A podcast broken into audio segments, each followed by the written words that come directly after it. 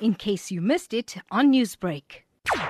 The whole concept around Legends was to firstly bring about a continuous engagement of masters volleyball, which is men 40 years and above and women 30 years and above, within a space where they could enjoy volleyball since their yesteryear. Some of them have left the sport, some of them continue to the sport, fundamentally to make sure that we can enjoy volleyball once again, but at the same time provide greater benefits to our society, our community, etc.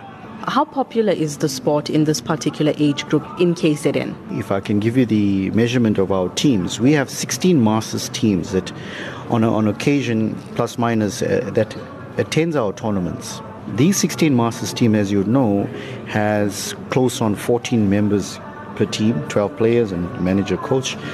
That's male teams, and then we we, we sometimes average between six to, to, to seven women's teams. And our focus as well is to try and build the women's in in the sport. So specifically, there's a lot of interest in masters volleyball. Just not having the benefits of being physically fit while playing the sport of volleyball, what other benefits does it have for participants? Yes, without a doubt. You know, our flagship benefit for masters volleyball is to probably improve your level of fitness witness but we do understand as well, the way we structure our tournaments, that there are some ailments that one needs to be cautious of because of our age group.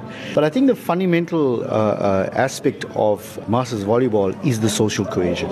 We come together in our age groups, engage one another, we network with one another, we do business with one another, we communicate, we talk about fundamental aspects of society, which is taking care of our children, building a legacy.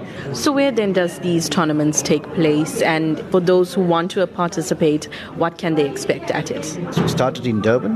We went out to Stanger. We now we, we coming to Chatsworth. We're going to Tongaat.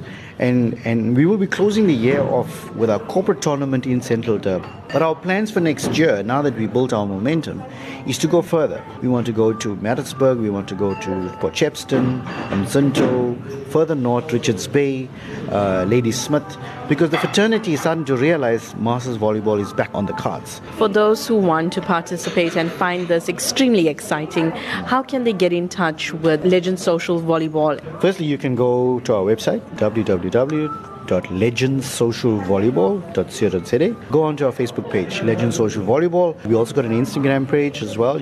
Newsbreak, Lotus FM, powered by SABC News.